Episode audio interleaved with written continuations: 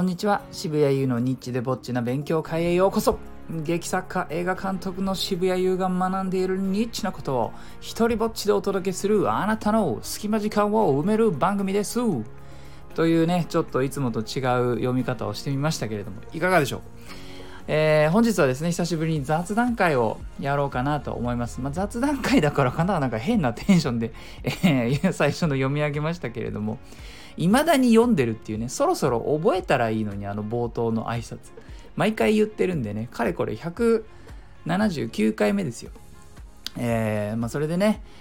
あの雑談会というのは最近ど、まあ、やってないんですけども久しぶりにやるんですがこれだんだんどういう風な回になってきたかというとそのラジオってまあ大体僕そのなんかネタになりそうなことを常にちょっとメモしてるんですね。で、えー、たまに調べて、まあ、一つの回に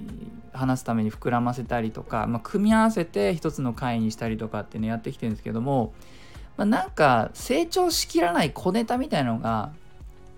あるんですよ。まあ、種もうネタでもないですね。だから種みたいなレベルのもので。でそれをこういくつか溜まってきたら特に意味もなくそれらをこうもうダメだ。この子たちは成長しない子たちだじゃあ雑談会でせめて、えー、使って、まあ、供養してあげようというそんな感じのね会に、まあ、だからといってあの力が入ってないとかではなくなんか僕複雑な気持ちなんですけど雑談会面白いって言われるとあれ？全然頑張ってない回が面白いって言われる。まあでもね人の反応ってそうですよね。こっちはその期待値はそこまで上げずにやり続けるのが一番大事だと思います。さああのー、雑談会、えー、一つ目のその供養する種なんですけども最近ですねスタイフのあのー、まあ、いろんな放送を聞く中で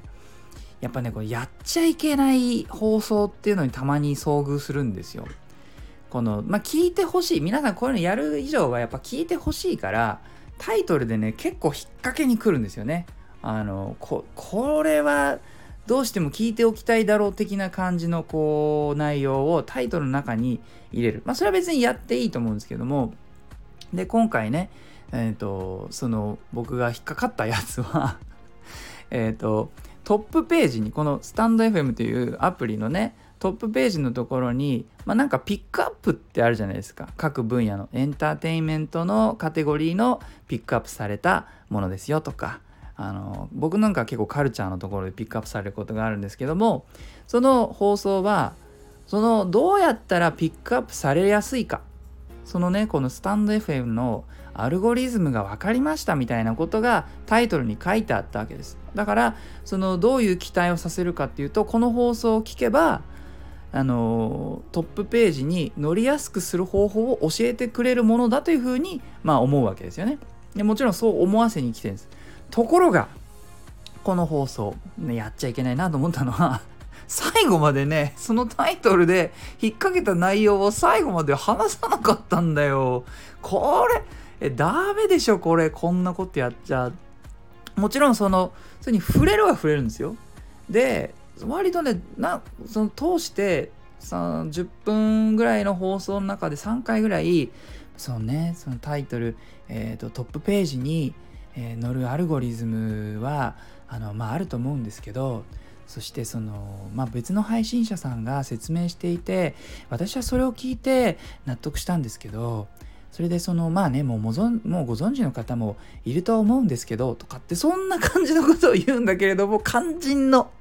それがどのようなアルゴリズムで何をしたらトップに乗りやすくなるのかということはもう一切話さないというなんか最後は結局好きなことを話した方がいいですよね的なことを言っててちょっともう僕はあのこれ漫画だったらそのおでこにあの十字架みたいなこうブチってやるやつ血管が浮き出るみたいなやつあるじゃないですか。僕俺漫画だったらそれになってるわっていうね、えー、感じの経験をしました。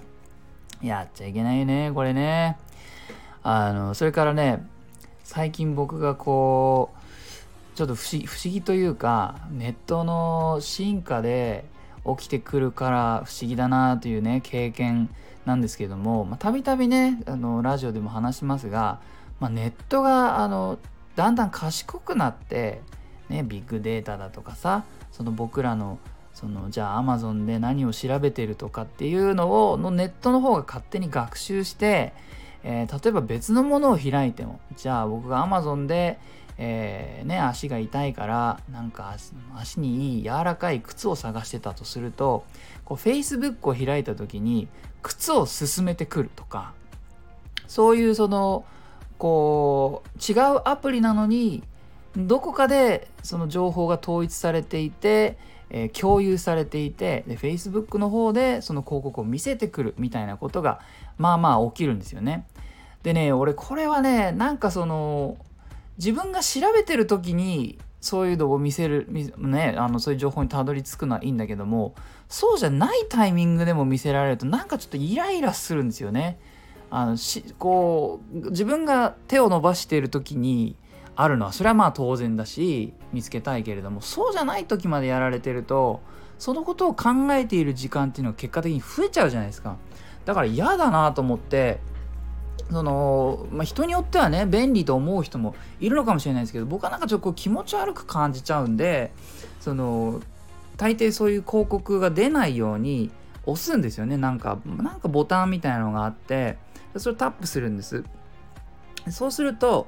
Facebook 側が学習したいからなんであなたはこの広告を消すんですかっていうことを聞いてくるんですよね。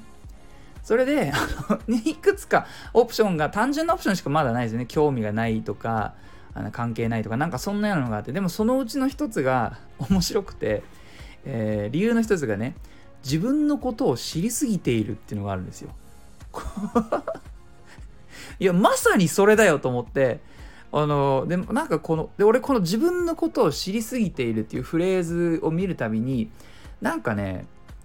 あの低い声の誰かがナレーションしている風に聞こえてくるんですよ。これを見る時に。自分のことを知りすぎている。みたいななんかホラー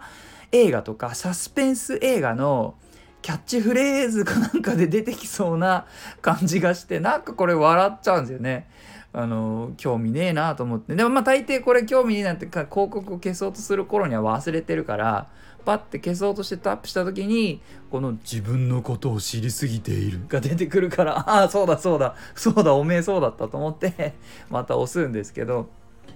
でもまあななんか効果あんのかな？これ俺押しても結局変わんないしね。あのじゃあちょっと今ねあの姿勢背中痛いからデスクをねスタンディングデスクに変えようかなと思ってスタンディングデスク調べるともうもうあっという間になんか別のもの見ててもスタンディングデスクのさ広告出てくるから自分のことを知りすぎてるって言ってるのに変えてこないじゃんと思ってさ。なんかねそうすると結局長い目で見ると僕はじゃあだんだん気持ち悪くなってそのアプリ開かなくなるんじゃないのかな。不利なんじゃないかと思うんですけどどうなんですかね。えー、まあ、最後にね、あのー、最後の雑談っていうのも変な紹介の仕方ですけども、えー、僕は時間がある時特に最近は移動中とかですねあの耳でオンラインセミナーを聞くんですけども最近はあのダニー・エルフマンという方の作曲家さんですね、えのセミナーを聞いていて、えー、でどんな音楽を作ったことで有名かというとティム・バートンの映画を映画の音楽あの有名なとこで言うとシザー・エドワあのシザーハンズとかそれから「ナイトメア・ビフォー・クリスマス」とかティム・バートンの映画もかなりほとんど8割ぐらいはこのダニー・エルフマンという方がねやってるんですよ音楽を。あのえー、不思議の国のアリスとかねそこら辺も全部彼がやってるんですね。でその話し方とかがすっごい何て言うのいわゆるアーティストだなと思ってで経験もねなんかもうすごいアーティストなんですよ。思い立ったらやっちゃうみたいなそのどうなるかが分からなくてもいいというかどうなるかが分からないことを楽しむみたいなところがありねこの人の話聞いてるとなんか自分全然全然自分アーティストじゃねえなと思っちゃうようなことをやってきた人でなのでね僕もなんか真似したいなと思うんですけども、まあ、例えばねどうしてそんなことを思ったかっていうと彼そのまだ若い頃キャリアが始まるちょっと前ぐらいなんですけどもえ音楽をもうアメリカでやっててもしょうがないみたいなことを思って、えー、バイオリン1本を持ってですねなんかアフリカを回ったらしいんですよ。もうすごくないですか？そので目的もなんか聞かせるっていうことよりはいろんなところで、えー、いろんな人たちと一緒に音楽を奏でたいとかっつっていや 思ってもやらないじゃないですかなかなか。でね結果的にその彼がどんな体験をしたかっていうと、まあ、すごい彼はその色が白くてで髪の毛もその赤い赤毛なんですねその染めてたとかじゃなくて本当にそのもともと髪の毛の赤い方なんですけどそしたらあのアフリカではその色が白くて髪が赤いっていうその悪魔がいるっていうふうに言われてるらしくて当時ね。そんなだから自分行く先々で悪魔だと思われて話しかけてもらえなかったんだそうです。それでなんか、それでね、石投げられたとかそういうんじゃないから、まだ、まだマシな話だと思うんですけども、なんか彼としては、そのいろんな文化と交わりたくて、音楽を一緒に奏でたくて行ったのに、なんかこう、信じられないレベルの孤独を味わったっていう 話で、でね、最終的に自分は亡霊なんじゃないかっていう感覚を味わったんです。味わったんですって。で、これってなんかそのしようと思ってできる経験じゃないじゃないですか。よし俺はこれからアフリカに行って自分は亡霊のような気分になろうとかっつってできない。そのこのアーティスト的なこれをやりたいからとりあえず行ってみようっていうもうほぼ無謀半分以上無謀なねあの計画だと僕は思うんですけどもそれだからこそねあの味わえた、経験できたことなんじゃないかなと思うんです。だってティム・バートンの映画ってなんか半分亡霊っていうかねこの世じゃない映画映画の世界というか世界世界観を描く作品ばっかりだからまあそのその人はつなげては話してなかったですけど僕はその話を聞いてすごいつながったんですよねその時に悪魔だと思われて、えー、自分が亡霊のような体験をしたことが今の音楽を作ることとすごいつながっていてじゃあ音楽はあの亡亡霊が奏でる音楽って何？って言われたら彼が今作ってるような音楽な気がするんですよね。なのでね、えー、僕もちょっと芸術に携わる人間としてはこういった経験をね